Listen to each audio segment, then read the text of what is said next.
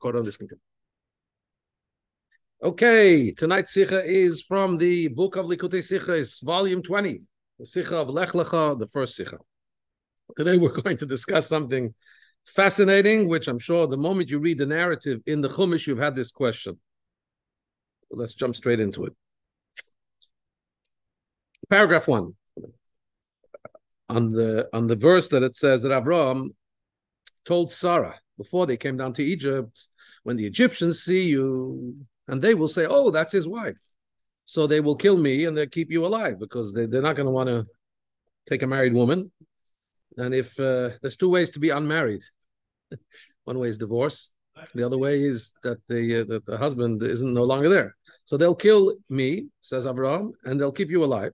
So please say you are my sister in order that it should good, be good for me. They should do good for me on, because of you. And my, I should be kept alive because of you. So the question is well known. How, I mean, this is a question that is quoted from the Abarbanel, the Spanish uh, doctor, right? The Alshich, the Rabbi Moshe Alshich, the commentaries on Rashi, and so on. The, the footnote brings a lot of sources for the question, but I'm sure that you had the question without knowing uh, all those footnotes. The question is a simple one. How did Avraham put his dear wife Sarah into such a situation that the Egyptians should take her in order that he should become saved? That doesn't sound very, forget about uh, righteous, but doesn't sound manly. It doesn't something something doesn't click there. Yeah. So the Mefarshim explain that Avram had not pro- uh, violated a prohibition. In other words, there's another issue, and that is a prohibition. He's allowing her, a married woman, to be violated. He didn't. He didn't transgress. And the Zohar says that Avram was sure that the merit of Sarah will be uh, st- stand her in good stead, and they're not going to touch her. In other words, he was more confident. He was so confident that Sarah was a righteous person and nothing could harm her. It didn't come from her, his being callous about her. It came from his deep respect for her.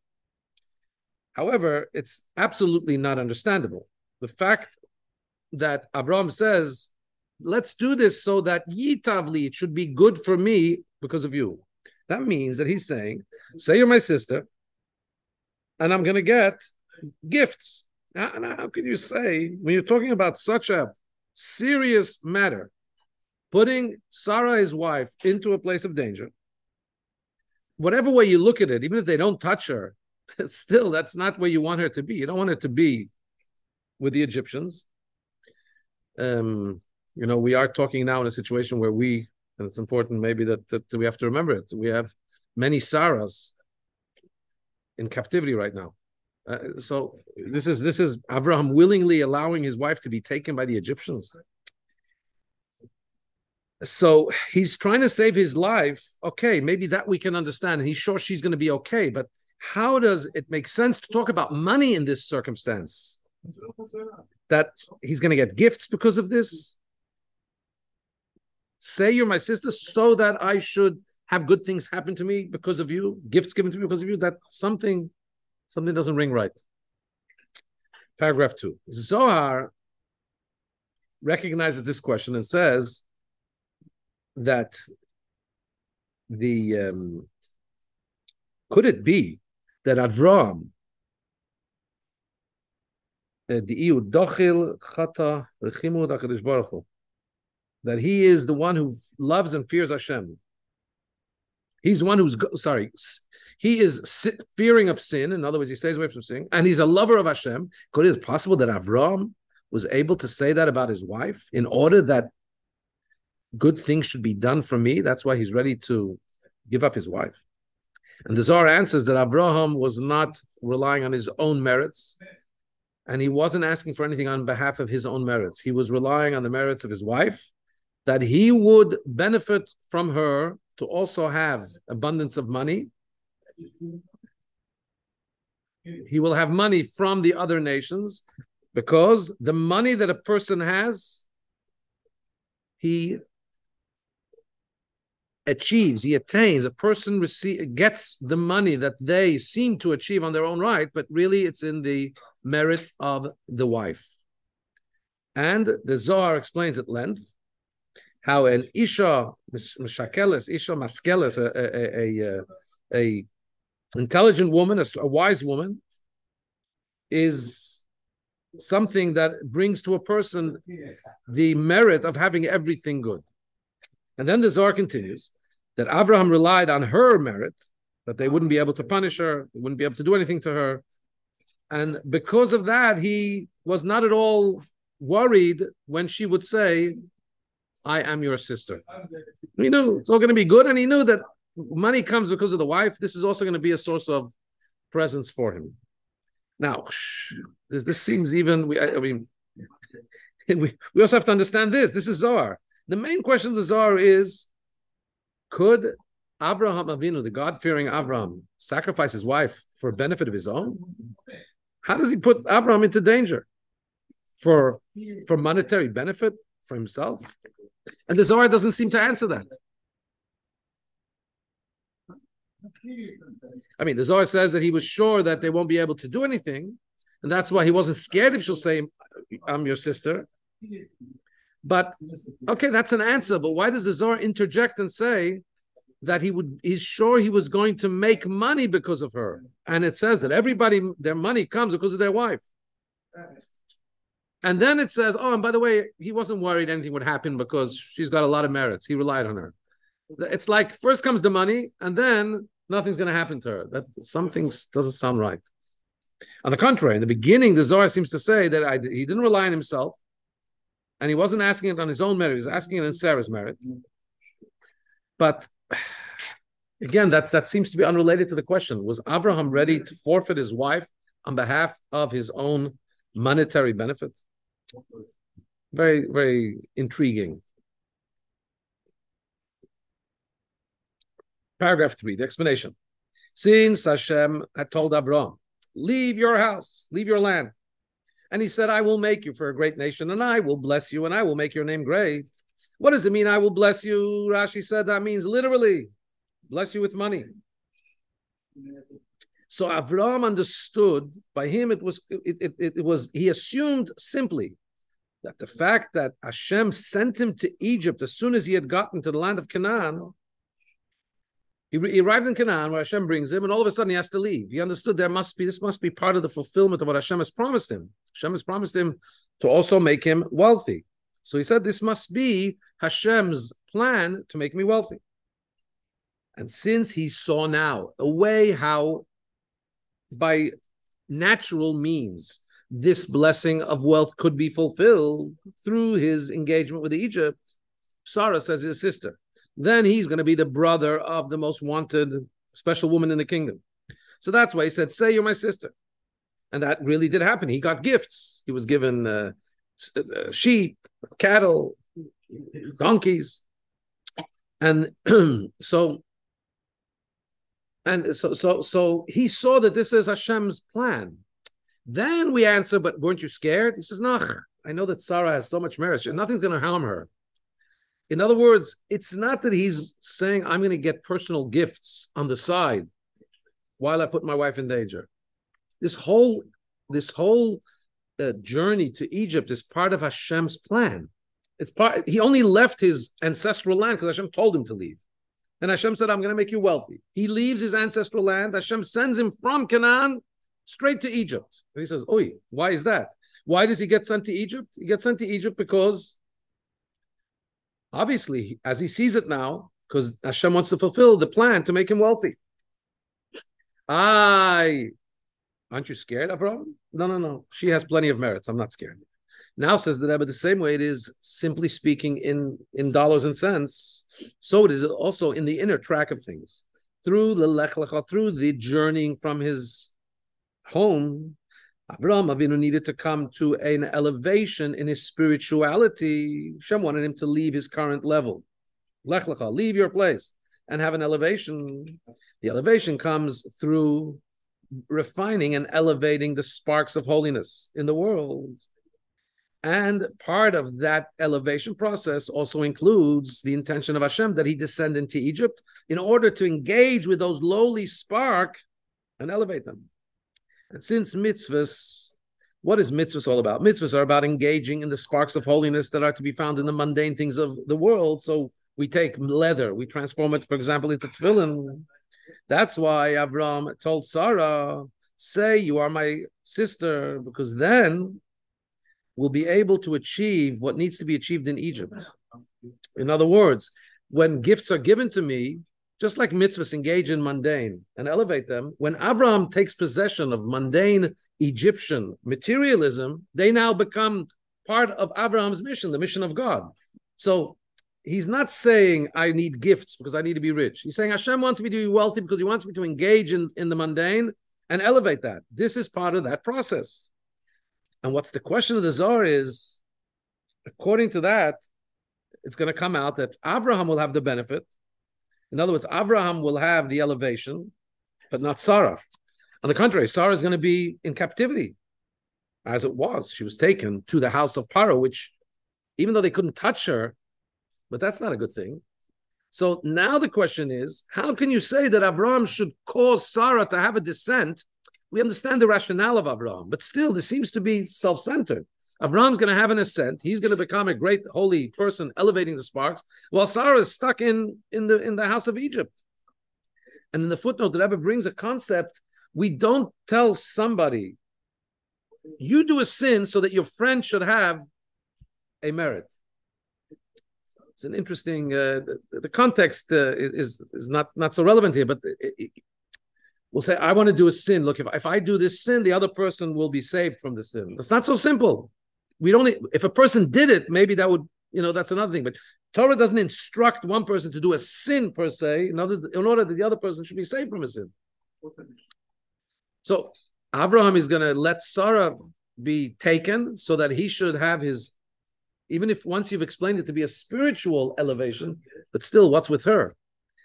And even though that Abraham was clear that nothing's going to happen to her, sorry, that the that ultimately he's going to have an elevation. So, in other words, if you if you're with Abraham and you say Hashem just Hashem wants me to get elevated here, the only way it seems is to, is, is that Sarah should get demoted. That's what Hashem wants. No, but Hashem has many ways he can do things. So if he would have, if Abraham would have said, "No, I'm not letting Sarah go away. I'm protecting her." Don't you think you can rely on Hashem that the plan of making him rich can happen in another way? He doesn't need Sarah to to be demoted like that. And Rabbi, question. So, well, let's finish the paragraph, then we'll have two questions. And about this, the Zohar says, no. He knew that his wife has more merit than him. He said, because of her, he's going to get the money, because money comes in the merit of the wife. That's the way money is earned. And from this, we understand that that's the way it is also spiritually. In order that Abraham should be able to raise the sparks of Egypt, it's not enough that he goes down to Egypt. He can't rely on his own merit that he's going to be able to do that job of elevating Egypt. He's it's going to only happen in the merit of his wife, through her descent into the into Pharaoh's house. Then she's going to engage in the lowest level of sparks, and because of her, I'm going to get money, and she's going to and and there's going to be an elevation. Ah, since the the the, the agenda is elevation through this wise and special woman Sarah, so we understand that in her merit, she also will not get harmed. She's not going to get harmed. You're worried that I'm thinking about myself. Abraham says that I'm going to get elevated and she's going to get demoted.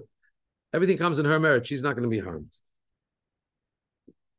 So here we have, this is basically the, the answer that the Rebbe leaves us with in terms of the understanding of the Psukim. Avraham Avinu is clear. It's not that he's being, uh, uh, God forbid, selfish or, or, or money hungry and saying, oh, I have an opportunity. Let my wife go down the tubes and let me get money. He's seeing this as being part of the fulfillment of Hashem's prophetic words. Leave your house and I'm going to make you wealthy. Wealthy physically and wealthy spiritually, you're going to engage in sparks. He sees this happening through Sarah being taken to the house of Pharaoh. He knows nothing's going to happen to Pharaoh. He also knows that the elevation happens in the merit of the wife. So he says it's natural that she's going to be taken there. She's going to be part of the descent, but because of her will come the great ascent, and nobody will be able to touch her. He had great, great faith in his wife, and uh, and and that's why he was prepared to embark, and he and he figured that this is what Hashem wants to happen. It's not callousness whatsoever. Um, yeah, we have a question. Uh, go ahead. Um, I would come out. I wouldn't have to eat that if you said no to the. Yeah, you're asking, couldn't uh, couldn't Avram have had faith and just said no, and Hashem would have protected them? It's very interesting that the Ramban, Rashi doesn't take this approach. Nachmanides, it's brought here in the footnote, takes the approach that he should not have gone down to Egypt. Uh, sorry, um, he should not have said that, he should not have told Sarah to say she's a sister. According to him, Avram Avinu, um, because of his fear, maybe he would be killed, made a great error. He's of the opinion he should have just had faith and said, come what may. That's what Nachmanides says. Ram, Rashi learns in that Avram made a very good choice. The Zohar learns Avram made a, a, a correct choice, so it depends how you look at it. But in the context of what we're learning, Rashi and the Zohar that say that Avram made a, a, a righteous choice, how do we understand that? The way we understand that is he was so confident in her, and he knew that this is, he sensed that this is Hashem's plan, and he did become wealthy. And his wealth enabled him to go and spread the word of God like only a wealthy man can. Well, it's like this. You meet a woman, right? And if she's taken, you see her husband, she's taken, okay? And you're like, oh, I wish he wasn't, which means straight away you've got negative on the husband. You see a single lady, right? You immediately desire her. You see her brother, and you know you've got to show him respect. Mm. And immediately look at her brother in a positive way, okay, as a, as a venue to right. Get in. That's exactly what so happened there. That's the tone from day Good. one. Indeed, Derek, you had a question. What we're taking care yes. of? Yes, yes. Uh, so the the when I was reading the Parsha, it doesn't seem to say in the Peshut level that God commanded Abraham to go down there or Abram. Uh, it says. Uh, Good point. We're gonna we're not gonna get into that here right now, but you, you got a good point, and that's why there's different ways of looking at it. But the simple reading, the way Rashi learns, is that uh, that Avram should have been a little bit upset that Hashem's bringing him to Canaan and then sending him to Egypt. The test was that he understood and he accepted it with equanimity. He understood Hashem wants him to go down to Egypt. That's the that's the pshat way. So it's from the from the oral tradition we know that it was Hashem who sent him there, basically. We know that's one of the ten tests, and he passed it. But again, Nachmanides, Ramban, Ramban has a different way of looking at it, as we as we saw. Paragraph four. Like all the other things which the Torah tells us, which happened to our forefathers, there's also, there's a saying, Maasey Avot, what happened to our forefathers, Siman Labanim, is a signpost and a teaching for the children of those fathers. Our forefathers are our forefathers because they're, they're our ancestors. So there's a teaching in the way we have to serve Hashem. And what is the descent we talk about? The neshama coming down into the body generally, especially the descent, not just into a body, but into a body that's in exile. Avraham and Sarah are analogous to the levels of the neshama, the body, the soul, and the body. Like the Zohar explains at great length that Avraham represents the soul, Sarah represents the body. Um, just understand that very, very generally speaking, the one who runs the the, the the the the you know the details of the house is usually the woman. The one who's more engaged in a uh, at least traditionally more engaged in the uh, the love in the spiritual pursuits uh, would be the man, and um, and so we have the integration. The man and the woman make a good couple. They make a good team. One one is more in the, the in the spirituality. One is more in the um, in the making sure that life operates in a in a physical way. That's the way the Zohar looks at neshama, Avram and Sarah, neshama and guf. In other words, in the service of Torah mitzvahs, when we do Torah mitzvahs and we refine the sparks, there are two general modus operandi, two general ways. One is that the main work is happening on a soul level. It's just that it reflects also in the body. But really, it's a spirituality that one is involved in. Or, number two, the other option is that the main work that's being done, the service to Hashem, is being done in the body and with the body. The person is not at all separate or aesthetic from, ascetic or removed from the things of the world. On the contrary, he descends from his perch of spirituality and engages and encloses in deeds of mundane life. We know what it says about our world, that most of the things in this world are difficult and bad. The wicked people do have their moments of victory. And this is, a, this is a tough world. It's not a world where holiness is the default or apparent. And in that world, the person observes Torah mitzvahs and refines the and elevates the holiness, sparks of holiness, which are there. And generally, this is like Chassidus explains, there's two ways of, there's, there's two ways of serving Hashem. One is sister and one is wife. What do we, what do we mean? When we talk about the love of a neshama to Hashem, the love of a soul to Hashem, there's two ways to describe that love. There's the ava mesuteris, the hidden love, which is there.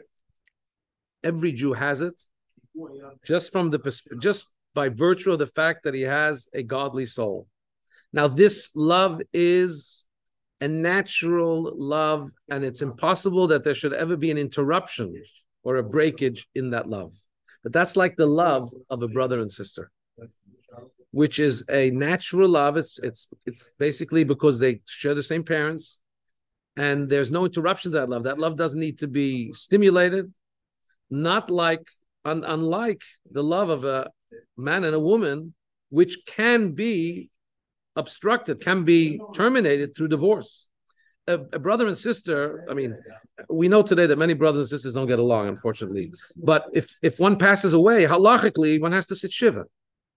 There, there is a, there, there's, there's no two ways about it. It's very difficult sometimes. Estranged siblings, God forbid, and all of a sudden one passes away, and they go to the rabbi. The rabbi says, "You need to sit seven days of mourning." He says, "I didn't talk to the guy. I didn't want the guy. I didn't like it." Doesn't matter. That that connection, this the, the filial connection, cannot be taken away. If a husband and wife get divorced and one passes away, doesn't matter if if they had twenty years of deep love. Once they're divorced, that's it. They're they're not related to each other anymore. So that is. The, the the hidden love, the, the, the constant love that a, a soul has to Hashem is like the love of a of a sister to a brother. On the other hand, because the constancy of that love is natural, there's no passion to that love. There's no yearning. There's no thirst. It's and there's also no total oneness. Brother and sister are not need to remain separate, right? God forbid, not not incestuous. And it's it's a it's a it's a constant love. It's it's a natural love. It's a filial love. It's not a a tumultuous, uh, uh, noisy, and um, love with a thirst. However, the love that becomes aroused through the response—that's the love of the soul to Hashem. You can never get; it's always there. The love of the that becomes aroused through the work that the body and the animal soul do in this work, that is like the love of a husband and wife, of a man and woman. When there, even though that can be interrupted, because it's not a filial love, it's a created love, it's a developed love, but it's particularly in that love that there's a thirst and a desire. And ultimately, when there's a unification, there becomes a total unification, and they become like one body. And this is... So we have the body and the soul, right? The soul connects to Hashem, is the constancy is there, but the, the, the, the fiery passion isn't there. The body is not always connected to Hashem, but once you get, once you get the, the, the past, the barriers of the limitations of the physical being separated from Hashem, you connect that to Hashem, it's a, it's a, it's a passionate love. And this is the teaching that we have from the way Avram behaved himself. He says that the parnasa, the livelihood, comes in the merit of the wife, Sarah. In other words, where does the real elevation of the soul come from? Is when the body is sent down into Egypt, down into this world, to being clothed in a world that's Egypt-like, even to the extent that it may be exiled in the house of Pharaoh himself, proverbially. And because the intention of this descent is, Hashem doesn't want, Hashem doesn't demote the soul and the body to be locked up in captivity. The intent is that there should be a redemption and there should be an ascent. So therefore, the ascent is through refining and engaging in the body and in the elements of the world that one engages in. So we understand from that, that nobody can punish it. Nobody can harm it. There's not going to be, the neshama is not going to be demoted ultimately. Nobody's going to be able to do anything bad to it. The body is also not going to be totally lost and immersed in negativity. On the contrary, there's going to what's going to happen here is like with Avram and Sarah. In the end, Avram got gifts, Sarah got elevated, everything worked out. The body and the soul, when they come to this joint mission into the world, the body may be sent to a place of danger, a place of darkness, but that's where the real elevation happens because of the body. And the body won't lose out, don't worry. The body will make it out of there as well, just like Sarah made it out of Paro's house. Paragraph five, we have to understand, everything in Torah also is exact. Since we say here that the benefit, the, the, the, the, the, the gain that a person has of money and other things is what is because of the merit of his wife. So how does how is it that, how is it that the way that the story of Egypt actually played out is that she said, I'm your, he's my brother. Avram said, say you're my sister.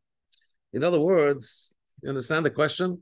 We just explained beautifully that the parallel, the parallel between, well, let's go back to the simple thing. How does, how does Avraham get all that money? Because he knows that money comes in the merit of the wife. But how can money come in the merit of the wife? And it comes in a way where she denies being his wife. He gets it because she's his wife, but the path there should also not be a path where she denies being his wife. It's a fake, but doesn't, doesn't matter. But still, Torah should be exact. There's something funny here when the path to getting the merit of his wife goes through the facetious declaration that she's not his wife.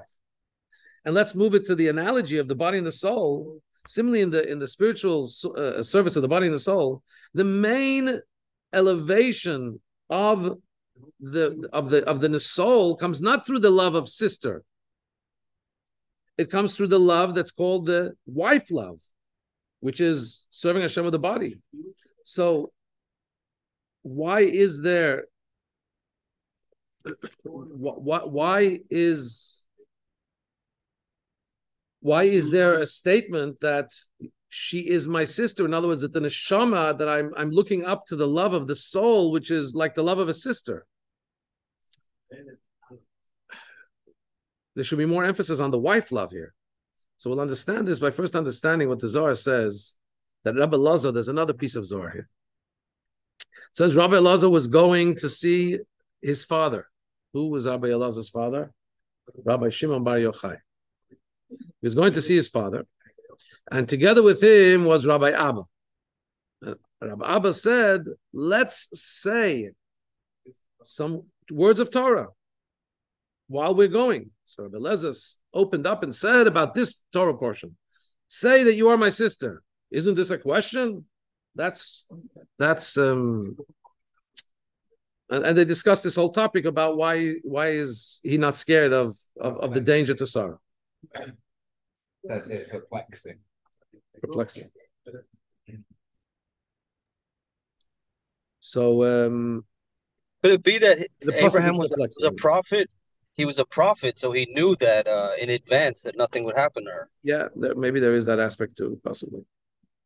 So the fa- my father says that Rebbe explains, Rabbi Levi Yitzchak, Rebbe's father explains in his notes to the Zohar.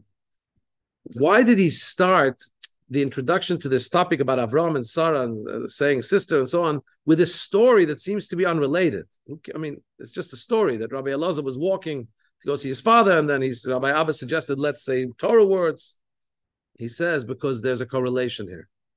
Rabbi, the Rabbi's father is explaining why the Zohar uses this story. Because Hashem, he says, because um, We're, we're going to be addressing, the Zohar is going to be addressing what Avraham said to Sarah when she was they were on the way to Egypt. Rabbi Elazar and Rabbi Abba are like, are parallels of Avraham and Sarah. Because Avraham and Sarah represent Abba ve'Ima, father and mother. Father and mother in the Sephiroth are Chochma and Bina, the, spla- the, the spark of, of, of, of intellect and the development of intellect, which is father and mother. Father is the seed, the mother is the development. So Rabbi Elazar, who's Chochma, Rabbi Abba is Bina, they're going and they're like Avraham and Sarah, who are mother and father. And now, just like Avraham said, say you are my sister, that's why Rabbi Elazar started, who is Avraham in this case, the parallel to Avraham, he also started saying a word of Torah about this topic. We could say, says the Rebbe, that, that his, my father came to tell us something, but actually we learned something else from this as well. Because from the from the topic of the fact, the way the way the story goes with Rabbi Elazar and Rabbi Abba, which is mother and father, Chochma and Bina, we'll also understand more when we relate that back to Avram and Sarah. Why? So let's look at Sephiroth. Okay, let's look at the at the uh, at the way that the um, Sephira is, at the way that the hierarchy of um, the way the hierarchy of Sephiroth um, uh, uh, um, find their way, make their way down from right Chochma to Bina. What is Chochma? So Chochma is the first flash of idea. Bina is the development of the idea. The truth is that the greater, the greater power is in the flash. You know, if, if you don't have the concept, if you don't have the idea, if you don't have the inspiration, you don't have nothing. But where does the inspiration really grow? Where does that flash develop? It's when it's fleshed out. When that is fleshed out, and not just does it, have you developed the original flash, but the, actually that flash, that, that source of inspiration actually gets enhanced as well.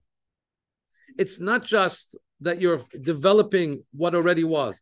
It's also um, um, eliciting something more by, I mean, it seems to be that all that Bina is, is fleshing out in detail what you already had in an encapsulated initial flash of, of, of inspiration.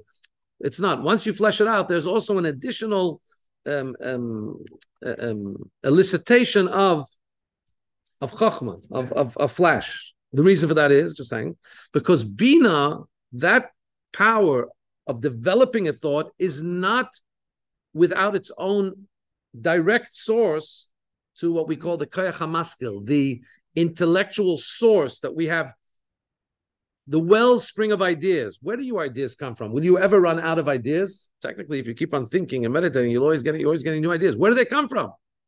Isn't there a certain limit of ideas that you have? No, there isn't. There's a Kaya hamaskil. There's a, a, a potential within you for constantly for constantly having thoughts and ideas. Bina, the development of thought, has its own rooting in the Kaya hamaskil, in the source of all intellect.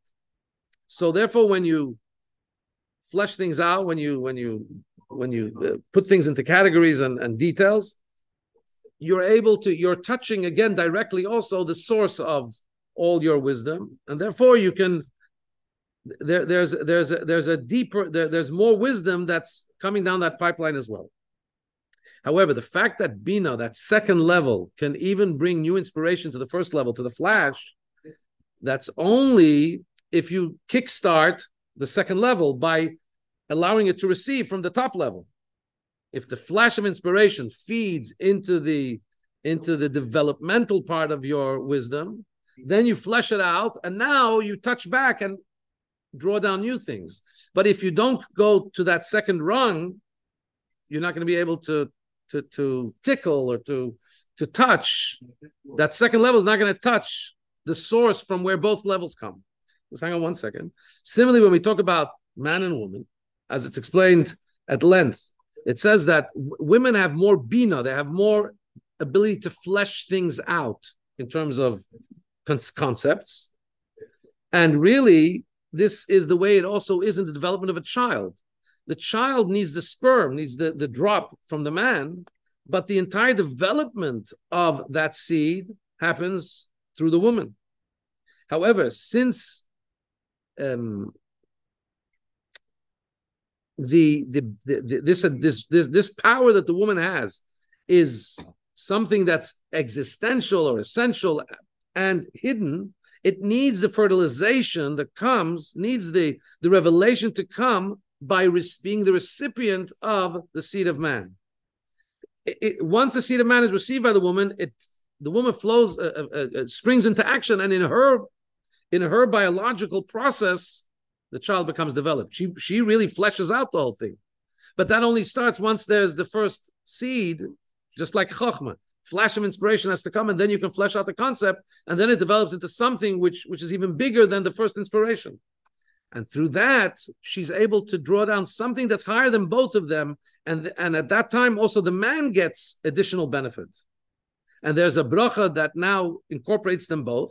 It says that Hashem created them male and female, and Hashem blessed them, and he said, be fruitful and multiply. So you have this, you have this, this, this symbiosis where he provides the seed, she provides, she fleshes it out, that then goes back and provides a child which becomes his child as well. It's bringing a, a, a, an overarching blessing to him as well, coming from her, but she can't bring it to him unless he brings her the starting, the starting uh, pack. So now, paragraph six, according to this, we'll also understand Rabbi Abba and Rabbi Eliezer, uh, Rabbi Lazar, sorry, they're, they're traveling in the way. They're going in the path. Why are they going? Going means they're somehow descending into things of the world. Why do we say this? Because Rabbi Lazar is the son, may I trouble you for the water? Rabbi Lazar is the son of Rabbi Shimon bar Yochai. About Rabbi Shimon bar Yochai, what does it say? Rabbi Shimon bar Yochai was fully engrossed, was fully engrossed in Torah. And Rabbi, his son Rabbi Elazar and Rabbi Abba was also, they were called Toratam Umanatam. Their Torah was their full-time occupation. When they're going to, on a trip, even though they're going to see Rabbi Shimon bar Yochai, the great saint, but they're on a trip. That means that there's a certain level of interruption. They're leaving their usual studiousness and heading out on a trip. And that's why Rabbi Abba says, hey, we better talk Torah now. Because if we want to achieve what we need to achieve in the world, we need the power of Torah. You know, by the fact that they're saying, let's talk Torah, means they weren't talking, there, there was, a, there was a, a slight interruption in their talking Torah. Maybe they had to go get their passports, maybe they had to go board it, they were walking. But what I'm saying is, then they say, let's talk Torah. Sim- similar to what we've said, um, and this may be of interest to us, because it's, the Rebbe says here in the square brackets, we many times talked about the concept that the power that we get Um, the, the the the power that we have from above in refining the world, especially somebody who's a Baal Asik, somebody who's a business person. In other words, his full-time occupation is to be involved in the world, and it's to make Hashem's world a dwelling place. It's not just because he studies Torah before he starts to work, because he prays and then he studies some Torah and then he goes out to do, to engage in the world. But even while he's engaged in the world, you need to have the Torah's power, and he has to at that time also know, I'm engaged in the world, but really the higher thing is Torah. And with that understanding of Torah, he's engaging in the world. In other words, it's not just sect, sect, sect, sectoralized. There's Torah, there's work. No, even while he's working, there's the there's the, the sanctity of the Torah is telling him, yes, you have to be working to engage in the world and make it an elevated world, but that's because the Torah is saying that. To the extent that sometimes you may be able to s- s- steal away a little time from the business to learn. Unfortunately, too often we maybe steal away a little time from the learning to business or to check our emails or whatever it is. And steal away a little time that was otherwise allocated for other things and smuggle in some learning. And that's why Rabbi Abba tells Rabbi Elazar, Rabbi Elazar's name, why is his name as Elazar? Elazar is Kel, Aleph Lamed El, God, Azar, is a help to me. Moshe gives his son Elazar, Elokei Avi Bezri, the God of my father has been a help to me. So Elazar is the God of my father helping. And in this traveling together with Rabbi Akiva, he needs Hashem's help. And that's why he's saying, let's talk Torah. Even when we're traveling, because we're engaging in the world, we need Torah's power now. And through that, what becomes revealed is the advantage of this kind of work, of refining the sparks that are in the worldly matters, which are, which are symbolized by going in the path. You make from the world a dwelling place from Hashem. And we are, in other words, there is an advantage of transforming the world into a place for Hashem, going in the path, even over the study of Torah. But you can only know that by studying Torah. Torah has to tell you that right now, engage in something which is even more deeply connected to Hashem's ultimate plan, which is to elevate the world. Now we'll understand how this relates back to Avram and Sarah, the body and the soul. When a person travels, in other words, when we go down into Egypt, when we the, we're in the proverbial Egypt, in the exile, the neshama, and in general, when, when the soul comes down into the body, there needs to be a transmission, there needs to be a statement that Avraham, the soul, makes to Sarah, the body. What is this transmission? Say you are my sister. I want you, Sarah represents the body, to understand, to feel the virtue of what it means to have the unbreakable love like a sister. I want the body to understand that the real light, the real power is really in the soul. And then once, once she gets that, remember we said the man provides a seed, but that doesn't stop it there. Then her feminine power kicks in. Then what happens is we now see her advantage. We see her value in creating a new life. And in this case, why? Because she has her own source in Hashem. In this case, the body serving Hashem, we now see how that itself has inherent value from Hashem, even higher in a way than the service of the neshama. In other words, the way to get there, the, the way to get to the inherent advantage which is in the body is first recognizing the power of the soul. Otherwise, the, the otherwise the body is just a body. It's it's when the when the body understands the soul's holiness, and that impacts the body, then the body is able to uncover within itself its inherent holiness, which is actually even more powerful than the soul's holiness. It's like by virtue of the woman receiving the seed from the man, she now unpacks within herself an incredible biological wonder and miracle that now shows that she has Hashem's endowed power even higher than the man in a way. But it needs to start by her realizing that she's a recipient from the man. Without that, the whole thing doesn't start. So Avraham has to tell Sarah, you're my sister. Remember, the love of the unbroken love of the soul is powerful. When she res- understands that and relates to that, and she uh, becomes one with that, now that's what she got from him. Now she uncovers her own f- feminine wonder, which is even a higher elevation. And then, as we said, everything comes because of the merit of the woman. In another, to look at it from another angle, says the Rebbe, through the service of the neshama, of the soul in the body, and the body and everything that it engages with in the world, which really the body is externally just like the body of non-Jews. There's no difference, bodily speaking. We all, all humans have the same, uh, have the same body. The souls of a Jew is different than the soul of a non-Jew. The body is the same. And that's why it's possible that the Egyptian uh, power, the, the power of the negativity, it could be that, that it seems like the body could be taken into captivity and totally and become totally immersed in Pharaoh's house. And it could be that it could be lost, God forbid, in that process. We say, no, no, no, no, no.